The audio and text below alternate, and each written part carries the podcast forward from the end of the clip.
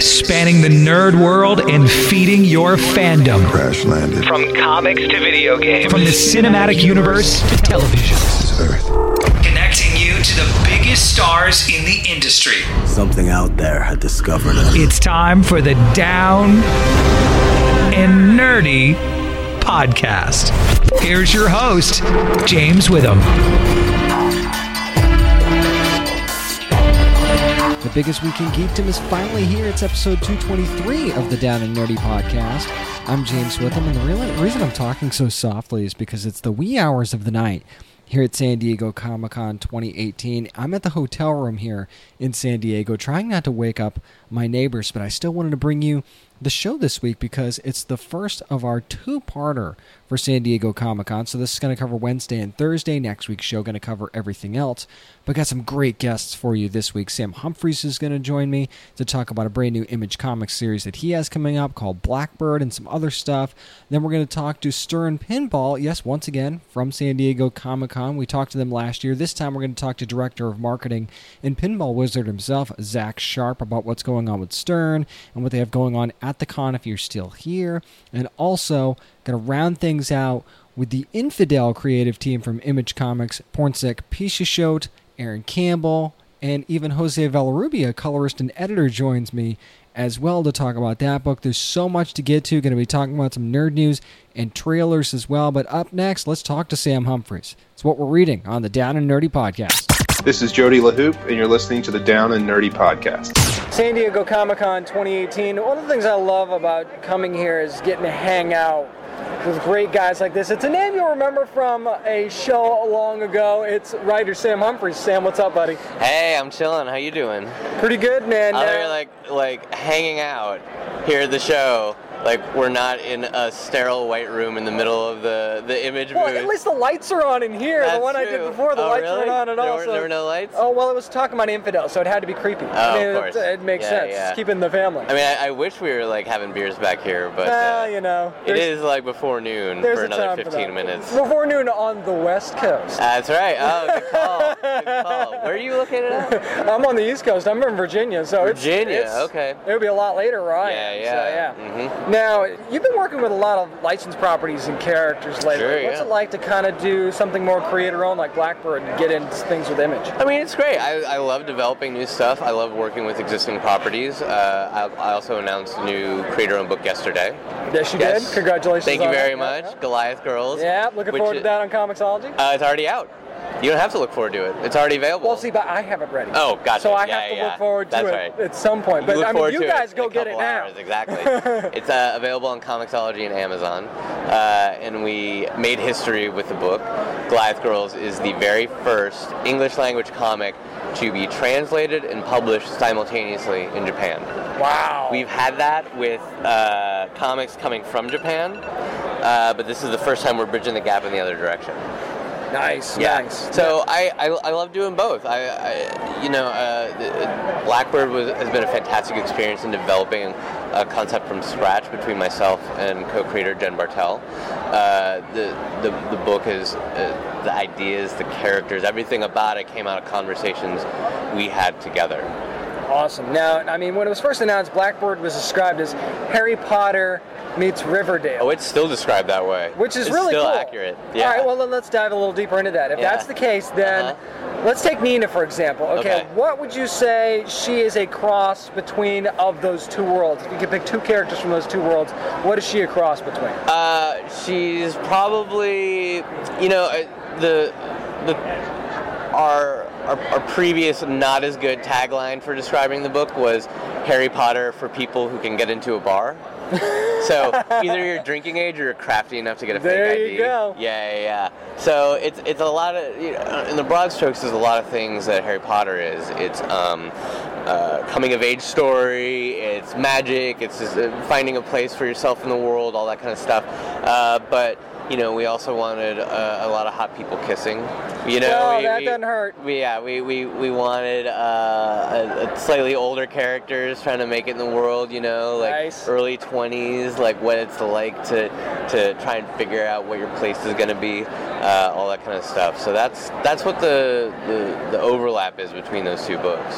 Now, I mean, when I think of beautiful people and three-eyed cats, I mean, how can you not think of Jen Bartel? Of course, right? I mean, yeah. that just goes Yeah, without yeah. Now, you actually said at Image Expo that Blackbird is a book that that could only exist when you guys collaborate. Absolutely. Uh, It, it, it's only a book that could exist in the Venn diagram between my, myself and Jen. And that's because this book did not exist before we started talking together. This was a fresh idea that came out of discussions that we had when we were just friends talking about what we loved about comics, what we wanted to see more of in comics, what we wanted to see at all in comics. Uh, and those, uh, those conversations evolved until before we knew it, we were talking about a book, doing a book together. And I said, "Well, Jen, what do you what do you want to draw?"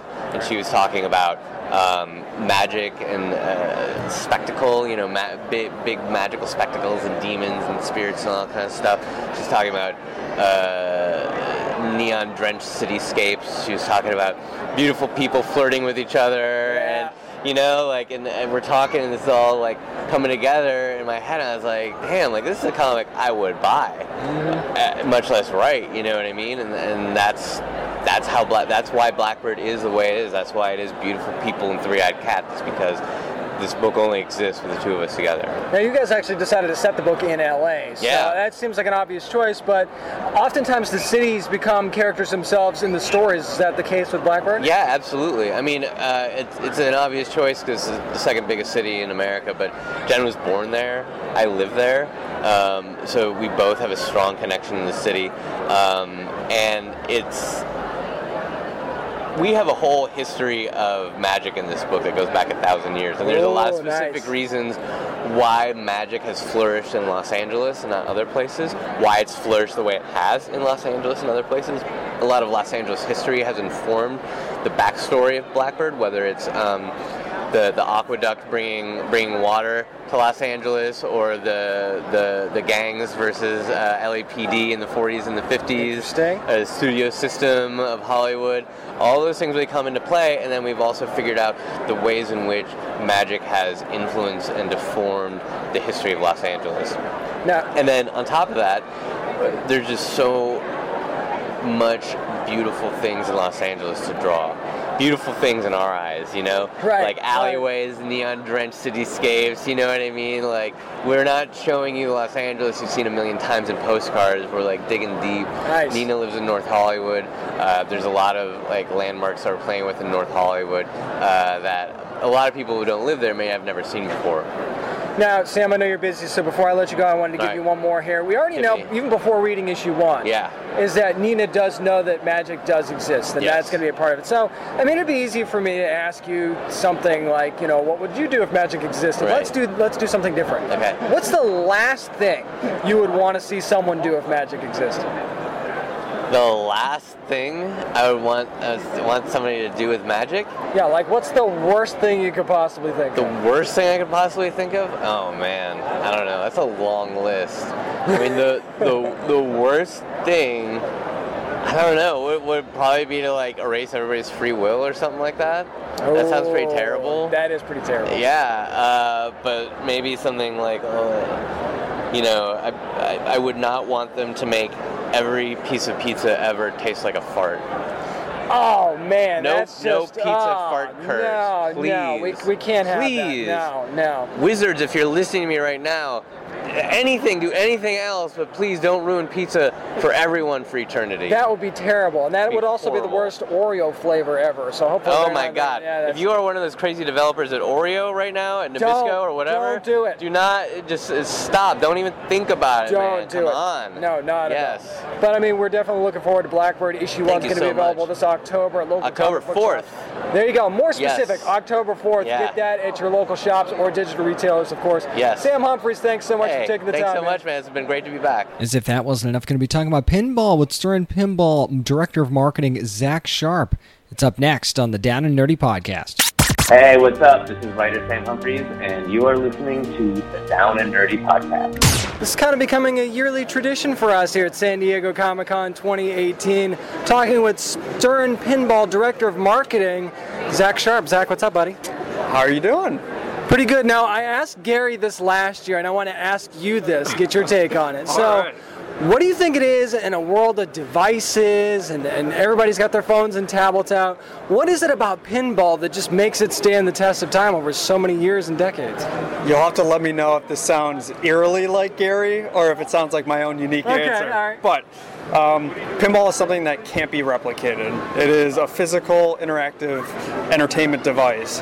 You know, a video game, something on your phone, while it's fun, it can be replicated versus pinball. It's something unique and fresh every single time you step up to it. So it's something that just can't be duplicated. And for me, I think it's that I'm competitive with myself anyway. And do you think that kind of grabs people too? And all of a sudden they're like, oh, I'm not letting that ball fall down the hole again. I mean, you're battling geometry, you're battle, battling gravity, and while gravity will always win, it's what you make in those moments where you have fun. And I've heard you're quite the pinball wizard yourself. So how did you get so good? You know, I, I have my moments. I, I've been playing for a long time, since pretty much birth. And I've just, I've grown up around pinball machines and have enjoyed playing ever since. And now I, it's my job.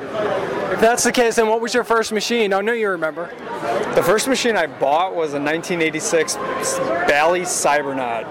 First game I grew up around, I couldn't even tell you. My uh, my dad's owned pinball machines my entire life, so I've grown up with five, 10, 15 machines in the house, all all the years, all throughout the years. So if you stop by the Stern booth, which is 501 here at San Diego Comic Con, not only are you going to see the new Iron Maiden game that you guys have over there, which looks amazing, you guys are actually selling CDs and stuff too. So what is it about rock and roll and pinball that goes so well together? It's just high energy. I mean, pinball, music. I mean, you can't beat that combination. But we also have games in the Star Wars booth, so people who are big Star Wars fans go to the Star Wars booth, and we have even more games in the pinball lounge. Do you get requests for certain properties or certain stuff? Like you got to make this a pinball, a pinball machine. Is there anything? What's the most popular request that you usually get? Um, You know what? Every licensor is different. Sometimes we go after them for a game, and other times they come to us. Um, we recently did this private label game, uh, Supreme. I don't know if you've heard of the brand, but I mean they're highly popular. They had a video released over two million views in a day. Wow. They sell a brick with their logo on it for three hundred dollars. A brick that you can get for five bucks, they sell for three hundred dollars sounds like the destroyed jeans that you can get, there's Yes. like two like things of denim there, and they're like, these are two hundred dollars. but they wanted Stern to make a unique pinball machine for them, and they sold out in, I think they clocked it at nine seconds on their website. You're a kid. Nine seconds? and they've been resold on a secondhand market. There was a one machine that went for sixty-five thousand dollars. I think nine seconds is probably my worst pinball game ever. Act. Now I think about it, I think I think that probably sums it up about right. So you guys have actually got a tournament that's going on again uh, at San Diego Comic Con this year. Tell us about that. Yeah, so at the Pinball Lounge every day, if you stop by, we're going to be running a daily high score tournament, and there'll be prizes, giveaways, um, live streaming of some of the tournament games, and just a lot of fun. So stop on by, meet us, play, play more pinball. And you guys don't just do the big machines either. You do some apps and stuff too, right? Yeah, so we have the Stern Pinball Arcade, which is free to download on your phone, and you can purchase more tables. So if you can't afford or you don't have the physical space for, you know, a terrestrial machine, um, you can play the virtual game, and you can learn all the rules. It's the exact same representation of what you would find out in the wild, but in a digital format. Before I let you go, Zach, I need to know what's your dream machine? What's someday something you hope to see the Stern pinball name attached to? What do you want to get? You know, I'm under a strict NDA. Who's to say that we're not working on it right now? Look at this guy getting all coy over here. There, there's my Gary answer. That is a very Gary answer. What we're looking forward to, and what's the website again? for, for oh, sternpinball.com. Just making sure that we got it Sorry, right. was here. say, There's a lot of websites out there. But You can even Google it if you like. It's S T E R N for anybody that's looking for Stern Pinball. Zach Sharp, Director of Marketing, thanks so much for taking the time. hey, thank you. If you're still at the con, make sure you play a little bit of Stern Pinball while you're there. They even, they even have the Star Wars machines that are by the LucasArts booth as well at San Diego Comic Con. So if you're still at the con, go ahead and go check that out. Of course, you can always find them online and on social media as well. That's going to do it for this week in Geektainment. Up next, a whole bunch of trailers to talk about nerd news. We'll do it on the Down and Nerdy podcast. This is Lexa Doig from Arrow, and you're listening to the Down and Nerdy podcast. Who says nothing can happen on Wednesday and Thursday at San Diego Comic Con? It is time for nerd news. And I'm going to run through these trailers really, really quickly because I'm sure that you've already seen them on YouTube. Let's start with Titans. And you want to talk about a show that's gritty and dark, especially for Teen Titans. This show is friggin' dark. Yeah, we get an F bomb dropped in there, but I'm not going to lose my mind over that.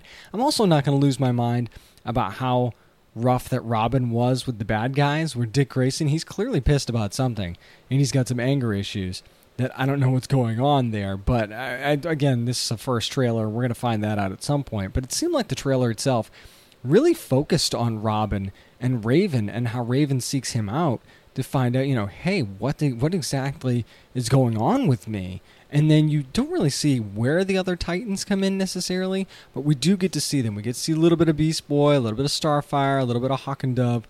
So we get to see pretty much everybody in this, but we don't really see how they come together. And I don't think that's necessarily something that we needed in a first trailer. But I mean, Geoff Johns teased the fact that I mean, Superboy could become become involved in this show at some point. Lex Luthor. It seems like the sky's the limit. He said the whole Titans universe is up for grabs. That's a big list. I'm not sure if Dar- Deathstroke's still going to be on that list, but that's a pretty big friggin' list if you ask me. So, again, I think as far as first looks go, this one really, really knocks it out of the park. And I can't wait to actually see the first episode of Titans. And again, I'm not really hung up on any of the kind of overly intense stuff. I mean, just because you see a little bit of blood and some guy getting beaten down doesn't necessarily mean that the guy's dead, right? So we have to keep these kinds of things in mind. Can't wait for Titans. Another one that I can't wait for, real honestly, and as someone who's not a huge Doctor Who fan, and I know that that's a mark against me, go ahead, tweet me, and you know, tell me you hate me, all this other stuff. But I really am looking forward to this next season of Doctor Who and the female Doctor Jodie Whittaker. I got to tell you, she really brings a lot of charm into this and a, and a charm to Doctor Who that I don't think we've seen on this level for a long, long time. And it just looks like it's going to be fun and it's going to explore different settings and, and different groups of characters and the group dynamic, even though we saw it for what, like 45 seconds.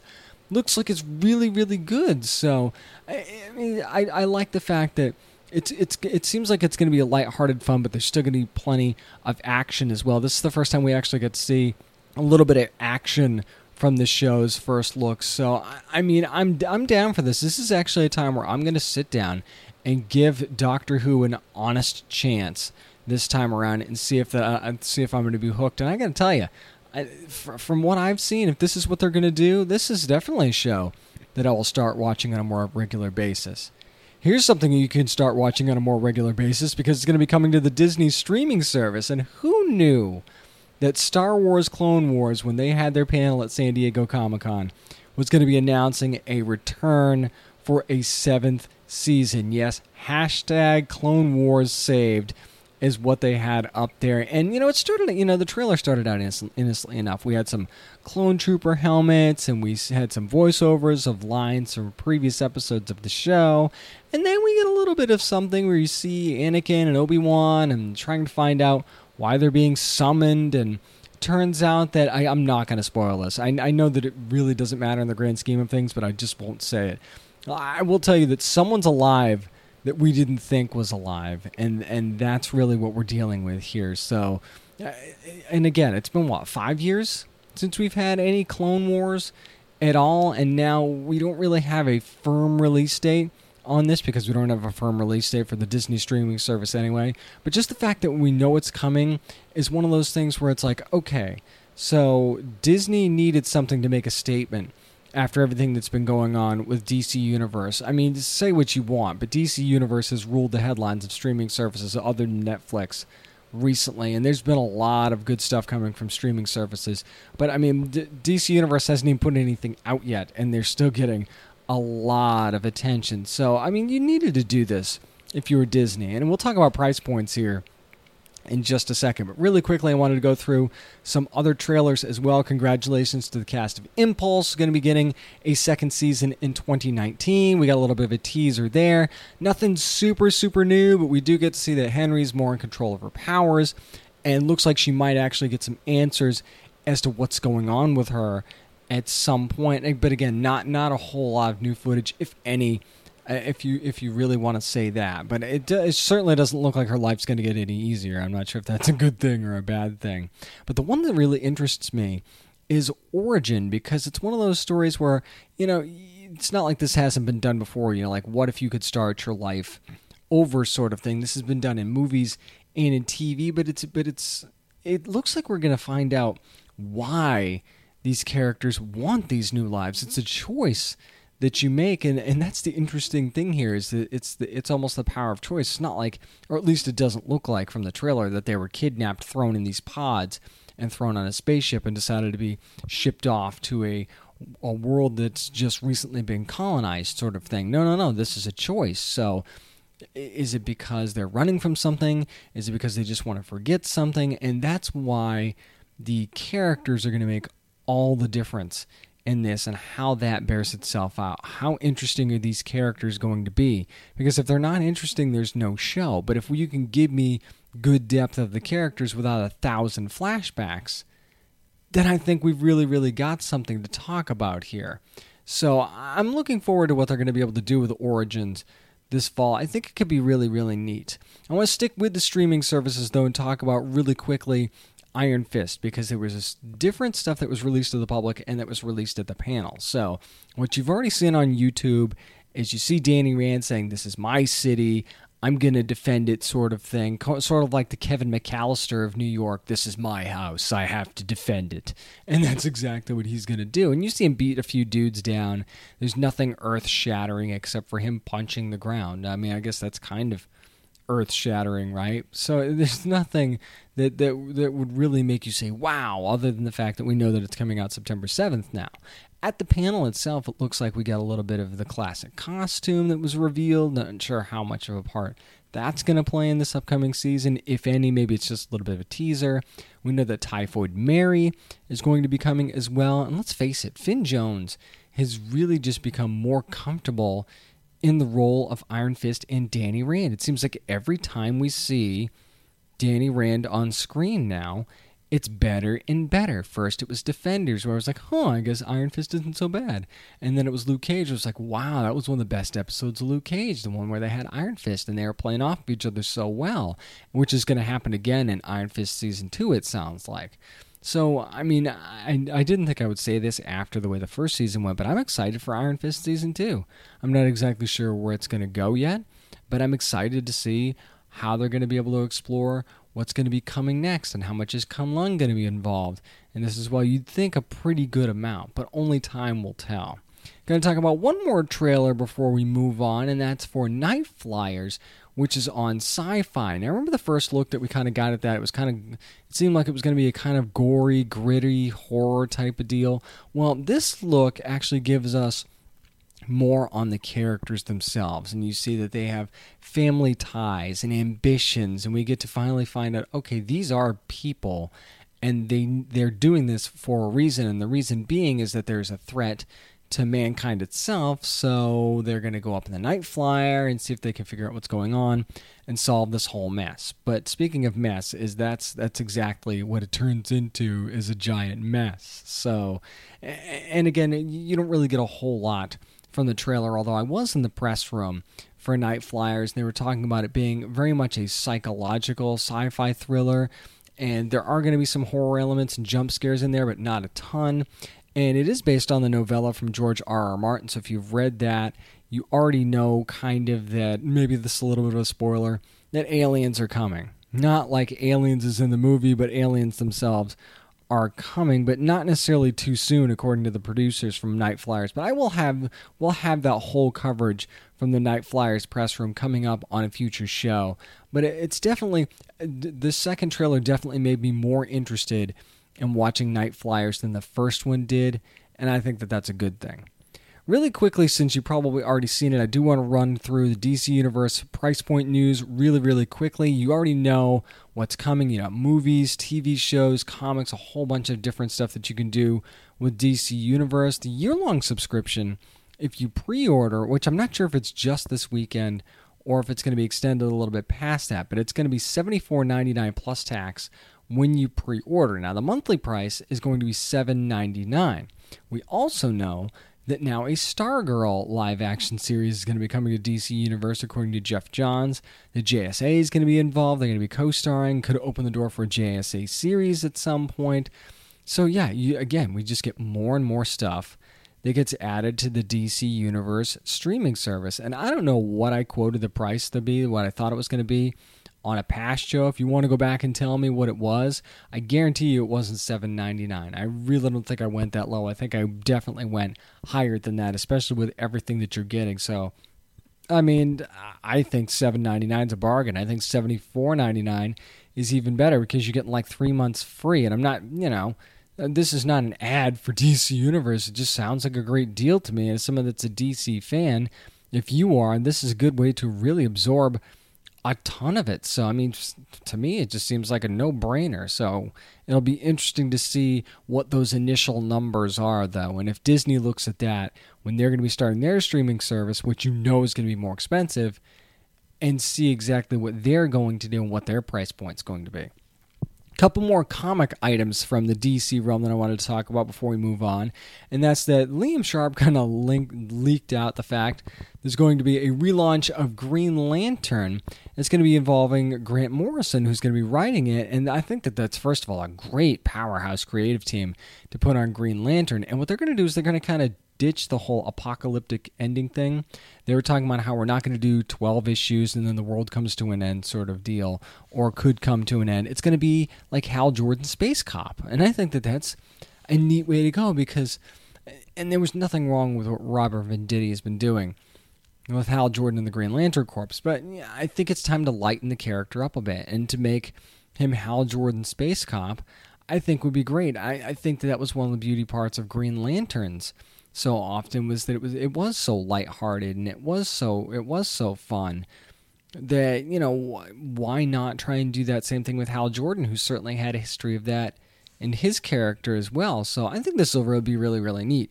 Another comic that we know is going to be coming in November is a Shazam comic and it's going to be written by yes the great Geoff Johns himself and Dale, Dale Eaglesham is going to be involved as well. Now I mean first of all perfect timing for when the movie's going to be getting ready to come out. You definitely want to, you know, give Shazam a little bit of a spotlight there.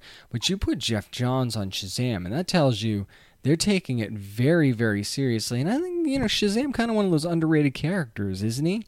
They you you know that he's there, and, and you're happy when he shows up.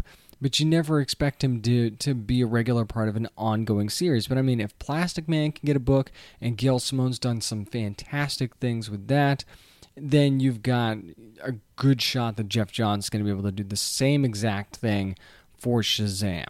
That's going to do it for Nerd News this week. Up next, yes, we're going to be talking to the creative team behind Infidel from Image Comics. That's next on the Down and Nerdy podcast.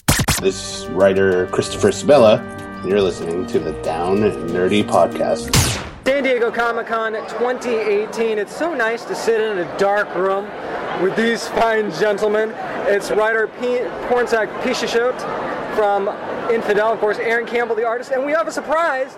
Jose Villarrubia, the colorist as well. Gentlemen, welcome. Thank you. Colorist Thank and you. editor, by the way. Colorist And editor. Well, we got to get we that have in there. as some well. light. I mean, there, there's light coming in from the. It doesn't reach us down here. I but really- it is light coming in. I really feel like we're about to do a shady business deal Yes, or it's something. really true. We'll do that off the air yeah, though, because yeah, we don't yeah. want to reveal the I, details. do- of I am curious how much you're willing to pay me for this game. Now, during Image Expo, when the, when the book was announced, uh, you know, you go through, they send out the press release, and they say, here's the books that came out. This one stood out to me the most. So, talk about what it was like to actually put this story together. Oh, geez. Um, okay. Um, I mean, I've had this story kicking in the back of my head for like the past eight or nine years. It's something I would uh, noodle on on the side during my time as a DC, a DC Vertigo editor and then working for DC Comics. And then when I decided to, um, you know, uh, go freelance and start writing, I really wanted, because the world was becoming what the world is now, I really wanted the book to come out, and, and it seemed like the, what the book was talking about was so pertinent to the world. And so I wanted to do it as a comic, and my first call was to my friend, Jose Villarrubia, who, during our time at Vertigo, uh, we worked together a lot. And my favorite game to play when I was working with Jose is to call Jose up and be like, hey, Jose, I got a new book greenlit, and this is what it's about, and this is the artist that I'm thinking of. And because Jose knows like everyone in comics, he knows all the artists in comics. he knows the artists in comics that you haven't, that haven't even like drawn anything yet. Like they just know where they are and where they're gonna pop up. So I'm like, Jose, who do you think should draw these books that I'm thinking about putting together? And it was my favorite game. And, and part coming back to comics was the uh, was the opportunity to, to, to give old friends a call and have an excuse to talk to them again. Because now that we're adults, that's what it takes to talk to old friends. You have to have work. It's an excuse to talk to them. And um, and so yeah, and so we had that conversation, and I told him about the book, and I told him, you know, who do you think you should draw? Because this is who I'm thinking I should draw it. And Jose kind of came back to me with like, you know, as you know, I've always wanted to edit to be an editor. I'm a frustrated editor, so like, I would love to edit this book. And I thought like that sounds so cool, and that was pretty much we were off to the races from there. And then Jose brought Aaron on board, and I think Jose, you can probably talk to how you know you thought of Aaron. And I thought of, I, I thought of, well, we did a lot of thinking and a lot of back and forth. And, you know, Pornsak and I had a, a great friendship and a great professional relationship. One of the reasons why I wanted to do this was because Pornsak and I could always tell each other the truth of what we thought, and we could always agree to disagree. And we have a very respectful and very um, detailed um, way of looking at things.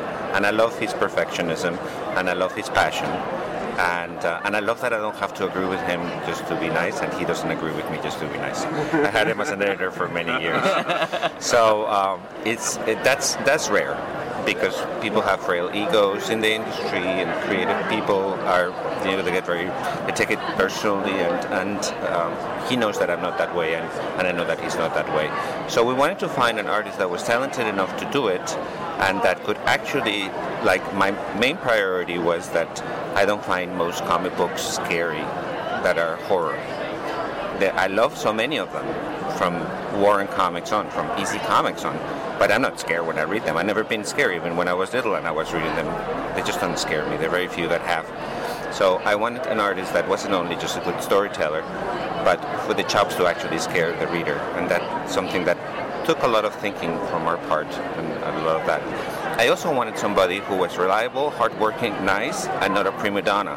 Because there's a lot of talented artists out there, many of which I'm very good friends with and I work with as a colorist. we can't be perfect, right? So I wanted somebody that temperamentally, um, just like Pornsak and I temperamentally agree with each other, not just artistically or creatively. Somebody that um, would temperamentally fit the book. So if I was going to be editor, I didn't want to be an editor that pulls their head their hair in chunks because the person doesn't respond or whatever, which is something that all my friend editors go through on a regular basis.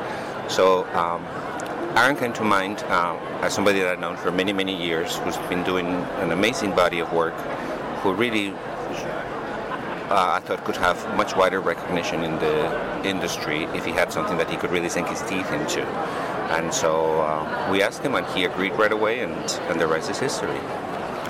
I mean, we'll get to the scary part of this book here in just a second, and, but and, and, I want to piggyback on one thing that Jose said too, because I think it's really to Jose's credit that Aaron has done a lot of horror like illustration sort of on his own, but his comics work up to that point. There wasn't any, and so it really is a testament to Jose's eye that I don't think I would have had had had a keen eye to see that Jose could see the parts of what Aaron was doing in all his work and say this guy really can draw scary, even though he'd actually never we you know he hadn't had any published art that was actually horror art at that point. So I really have to give Jose credit for that because I don't think I would have come, I wouldn't necessarily have come to that conclusion based on the materials that I had at hand. Um, and it, it really took an artist's eye to be able to see that.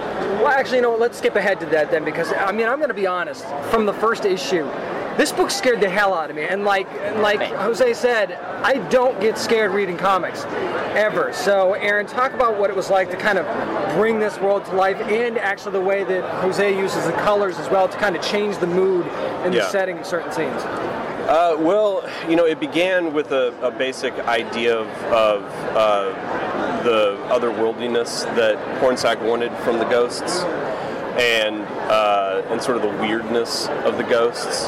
And Jose wanted something that felt sort of preternatural, something that was uh, almost photoreal, something that was could almost feel uh, uh, completely like part of reality.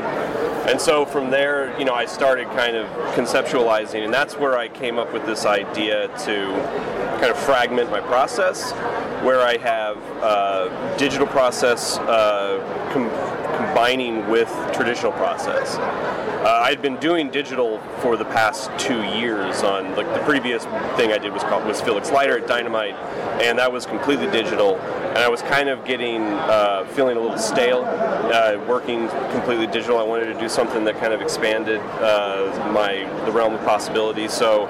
I had this idea that uh, there could be an interesting uh, analogy uh, or metaphor in the process where you have uh, the digital process, which is all uh, reality, everything in the real world around Aisha, Medina, and her family, and all of the things happening in the real life in the apartment building is digital. And then everything that's incorporeal or supernatural would be traditional.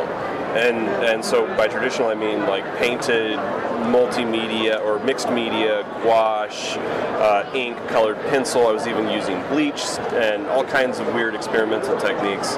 Um, really looking to people like Bill Sienkiewicz and Dave McKean and Kent Williams and the classics, the classic guys from the, the heyday of Vertigo, you know, when they were really doing experimental stuff uh, with their process. So the idea then was that the boundary line between the digital and the traditional process is the boundary that exists between, uh, or that's created by bigotry and hate. It's the thing that keeps us separate. And so from there, then I started thinking more about, well, how do we really want the ghosts to be? And my idea was uh, ultimately, what if they appear as they would have looked in the exact final moment that they were alive? So when the tragedy strikes, and uh, and and everyone is on the ver- like you know the the cataclysmic event is happening there's this very small infinitesimal moment where the concussive force of this you know eruption uh, is starting to tear their bodies apart but there's still consciousness left. And then right before that consciousness snaps off is where is how they would pers- would would uh, appear. And then in, in addition to that I started uh, we started developing who these characters were in life uh, what it was about their character that caused their psyche to persist into this uh, sort of uh, paranoia, hate-filled spirit.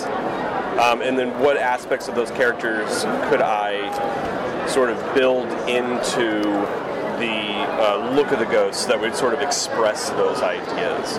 So each ghost, it's uh, like ended up becoming its own entity with its own characteristics to present those different ideas and and then it was just a matter of like I was talking last night. It was a matter of doing very disturbing reference research. I don't want to see your Google search yeah, history. yeah, I for instance, weird tumors was one that I had to look up, and that was a very bad night. Yeah, yeah, yeah. No, we're totally on a watch list for all the research. That's a scary internet trip down Google Lane right there. Let me mm-hmm. tell you. Now, you, you mentioned Aisha, and I think I think one of the things you guys did really well in the first issue, right from the get, was to make her such a likable character right away, introducing her to Chris and the fam- introducing the family and everything like that. But it was her eternal optimism, I think, really grabbed me from the get-go. Now, would you say that is her greatest strength or her greatest weakness as the series? I, you know what? I think I think that is the big that is the question of the series. You know, that is the question that the characters wrestling through, the readers should be questioning. That I'm certainly questioning is is optimism, is faith and idealism a strength or a weakness? And I don't know.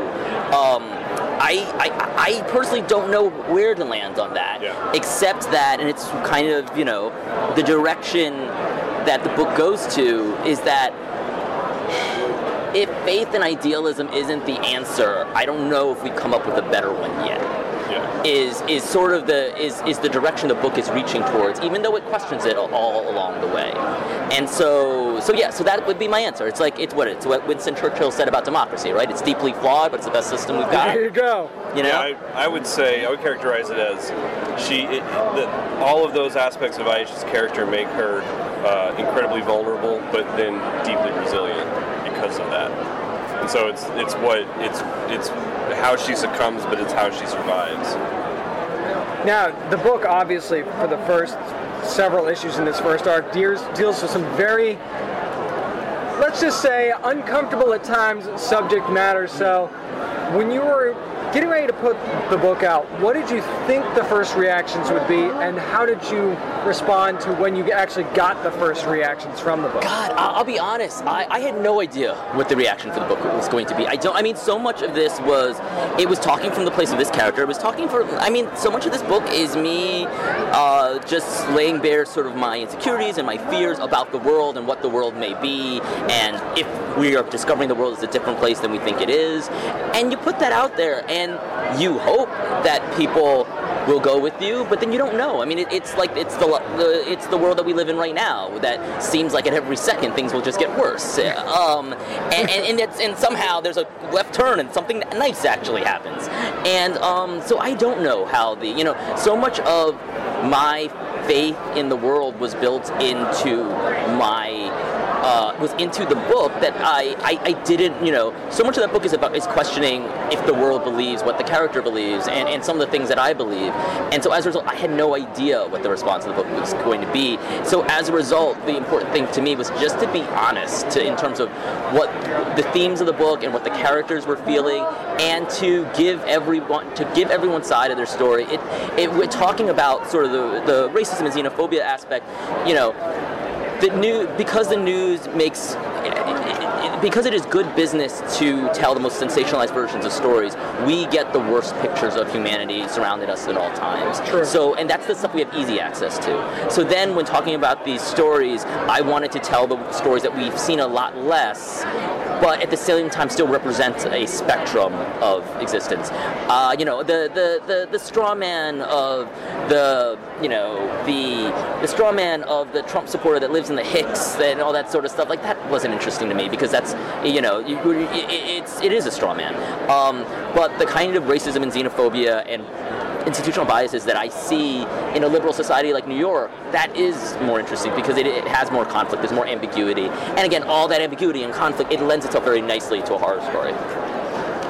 Now, one of the hardest moments of this entire five issue run was the confrontation between Tom and Medina. Oh, now, how do you feel? How did you guys feel about putting that together?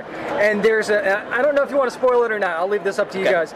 There's a twist that happens at the end of that altercation that I did not see coming. What was it like to do that as well? Ooh, I don't know if I should. I don't want to spoil the twist because because Yeah, because it hasn't been long enough. yeah, enough. it hasn't yet, been long so, enough. you know. Yeah, yeah, But yeah. there's a nice little tease for anybody Yeah, that yeah, hasn't there you read go, there you go, there you go. Um, I, uh, by the way, I think that I think that twist, if, I think that twist was Aaron's idea. It was riffing off an idea I had. I think Aaron piggybacked on it. Credit where credit's We're not going to tell you what it is, but credit where credit's due. Um, and that's one of the things I love about collaborating is the fact that like. You know, you know you've got a good twist when you didn't see it coming. Like when Yeah. someone says, "Why don't we do this?" I'm like, "That's amazing. That totally sounds like the right answer." no one will see that coming because I didn't even see it coming. Um, so that- so that's that. Um, and then, um, you know, I think the thing uh, I, I can sometimes I worry you know it's so funny like when you're starting these stories you're so invested in the characters and then once the shit starts hitting the fan you almost have to sociopathically disconnect in order to let the people be what they are and then you connect just long enough to sort of be in those characters in in the scene. So um, to me I mean to me that scene to me that scene says a lot right? Because it's a scene that says this is the person who you have the two people who are at the most on the on Aisha's side fighting against each other very very brutally. But I also like to think that we've seen that it doesn't come out of left field because we've seen we've been prepping the reader for that aspect of Tom all throughout. And and it is an interesting thing. It is this thing of you know Tom is on the quote unquote right side of things.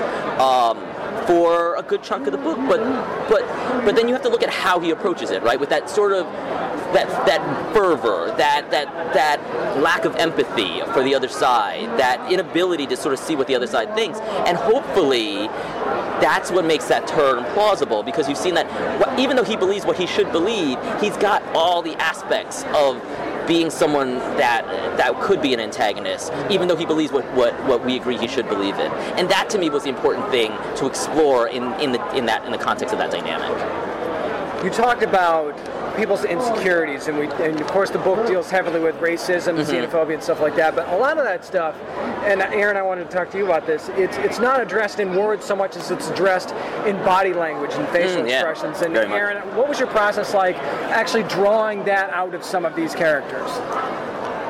Um, That's a hard one. It's it's always kind of intuitive my process, and I work with models, you know, when I'm doing reference. So a lot of it happens in the acting, the actual literal acting process, where I'm directing the models in what they should be feeling, what they should be expressing, emoting, how they should be responding to what is essentially something that's not there. It's you know even whenever I have uh, scenes with multiple characters, those are always shot independent of each other. So they're having it's like it's like doing everything green screen, uh, and so but but yeah, a lot of that comes from like interesting body language. Like for instance, Aisha. I actually use my my niece as the model for Aisha, and uh, one of my favorite moments is in the first issue where Leslie is talking about how she should teach Aisha her pork recipe that Tom loves so much.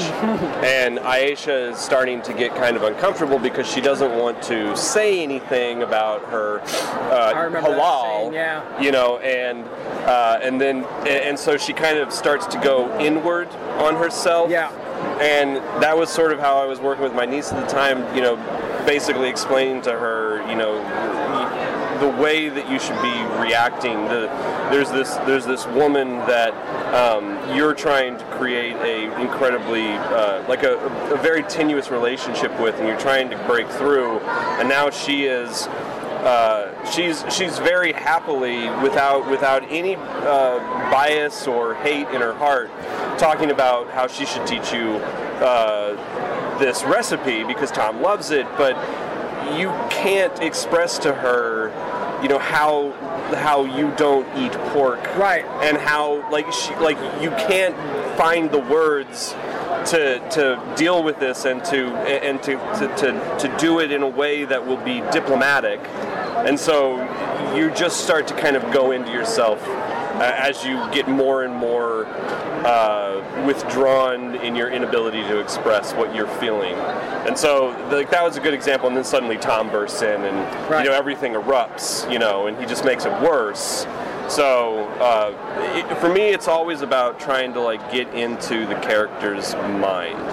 And if I can ever draw upon personal uh, experience, then I do that, and I try to express then uh, express it through you know things that I have experienced or seen or whatever. So just like I guess like any other director would would deal with with actors in that regard. Um, so is that and then in terms of the ghosts, the ghosts it's always about just this this uh, seed of, of, of hate that persists and how they want to, especially in the beginning, how they want to violently impose their death upon Aisha. So when Aisha turns that corner in issue one and sees what we call the Professor Ghost, uh, like in my head, I was thinking, he's not going to attack Aisha. He doesn't. He doesn't want to physically hurt her right now. He wants to violently expose her to his death and his torment. And so he stands there and forces her to watch him melt and die. Uh, and so those are the ways that I was kind of thinking. And as I go, as we go along through the book, it goes less from them wanting to expose Aisha to their existence to actually wanting to harm her physically because it's just this, it's just this steamroller, this snowball that's moving forward. Right. Before I let you gentlemen go, and Jose, I'm actually glad you're here for this last question. Now, this book could really stand on its own as a five-issue solid horror comic, but I mean, there's a little bit of an open-ended ending there, so there's certainly room for more. So, other than the film adaptation that we know is coming, congratulations to you guys on that. Are we going to see more? And if we are, can you give us a little bit of a tease of what we could expect? I um, this will be a, a, this will be the teasiest of tease, teases. Um, there is a door open for something else, sort of in the world of this this story. I have um, I have some vague ideas of what it will be. I don't think it will be anything like what people would think it's going to be because it would I it, it, it, so much of the book involves what I personally believe in terms of what I personally believe about the world that I see outside my window and, and how I feel about it. So um, to come back to this universe, this world, would involve uh, either the world changing a great deal, which means things have gotten much worse very fast, or me changing a great, great deal, which generally doesn't happen. Um, so, so I. Um, but that said, so so it, I, I couldn't approach it in exactly the same way. That said, though, I do have an idea of a potential way I could approach it. Um, I, I, could approach the ideas in there that I don't that I think will be very different and not at all what people are thinking for the book.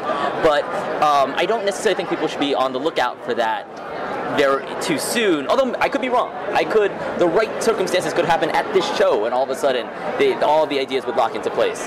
But uh, but I do have some faint ideas of what the, the, next thing could be. I think that it would be really cool. I don't think it would be anything at all what people would be expecting. Oh, luckily your editor is literally yeah, yeah, right, right, right here. Right, yeah, yeah. So he's literally listening to yeah, this yeah, yeah, right now. Yeah, yeah, yeah. and, and as a matter of fact, I mean, if you guys don't have the single issues yet, don't wait. Just go get the single issues of Infidel at your local comic shop. You can even do it digitally. Trade paperback though does hit on September the 26th. Yes. If you want to get that and see the, the, the amazing covers is the first thing that drew me to this book too. So I mean, just just fantastic job. It's Pornsak, Pichetshote, Pisha Show, you got Aaron it. Campbell, Yep. and Jose Villarrubia. Yep, yep, Gentlemen, yep. thank you so much for joining Yep, me. and I just want to plug real quick. The FOC for the trade, I think, is the middle of August. So if you're There you interested go, in yeah, copies, in let your uh, let your comic shops know because they never ordered enough. Absolutely. They de- certainly didn't of the series. So definitely make sure. There you go. so make sure they did with the trade. Gentlemen, enjoy the con. thank, you, thank you. When I say that Infidel was not only great but scared the living hell out of me, I really, really meant it. I don't really get uncomfortable or scared reading comics, but Infidel was one that I definitely did. You have to check it out. Single issues available right now. Gonna have to wait until September for the trade, though. I don't think you're going to want to wait, though. This is an Image Comics series you've got to be reading now. That's going to do it for this week's somewhat quieter edition of the Down and Nerdy podcast as I try not to wake my hotel neighbors here tonight. So make sure you're following us on social media at Down and Nerdy 757 on Twitter and on, and on Instagram. A whole album of pictures actually up on our Facebook page, facebook.com slash Down and Nerdy, and always get us at Down and Nerdy Podcast.com. Whether you're at San Diego Comic Con or wherever you are, you never have to apologize for being a nerd. So let your fan flag fly and be good to your fellow nerds.